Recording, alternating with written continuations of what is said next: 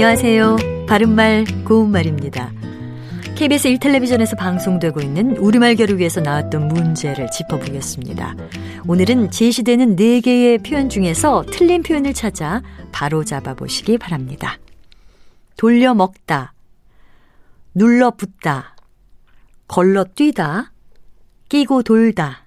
이 중에 잘못된 표현이 있는데요. 바르게 고쳤으면 어떻게 될까요?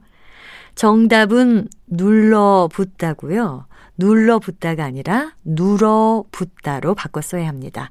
눌어 붙다는 동사 눕다와 붙다가 합해진 말입니다. 눕다는 누런 빛이 나도록 조금 타다란 뜻으로 밥이 눕는 냄새가 구수하다. 방이 뜨거워 방바닥에 눌었다처럼 쓸 수 있습니다. 눌어붙다의 기본 의미는 뜨거운 바닥에 조금 타서 붙다고요. 누룽지가 밥솥 바닥에 눌어붙어 떨어지지 않았다라고 표현하면 되겠죠.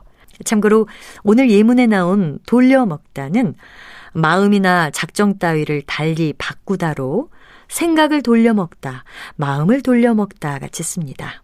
또 걸러뛰다는 차례 중간에서 일부 차례를 거치지 아니하고 뛰어넘다란 의미로 영어 초급반을 걸러뛰고 곧바로 중급반이 되었다. 이렇게 말하고요. 마지막 끼고 돌다는 상대편을 무조건 감싸고 변호하다란 뜻으로 부모가 자식을 끼고 돌다처럼 표현합니다.